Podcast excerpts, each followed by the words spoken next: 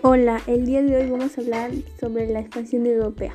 A partir del siglo XV tuvo un cambio rotundo ya que viajeros de Europa quisieron ver que había más allá de lo que podía observar, siendo Cristóbal Colón quien en sus viajes descubrió un nuevo mundo uniendo de esta forma para siempre los destinos de América y Europa.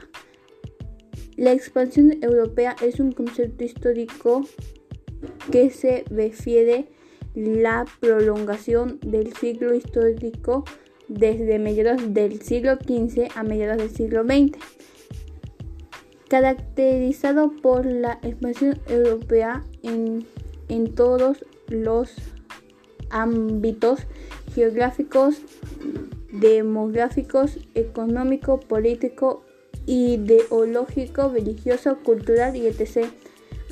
De, de modo que puede identificar con la imposición de la denominada civilización occidental como una civilización global.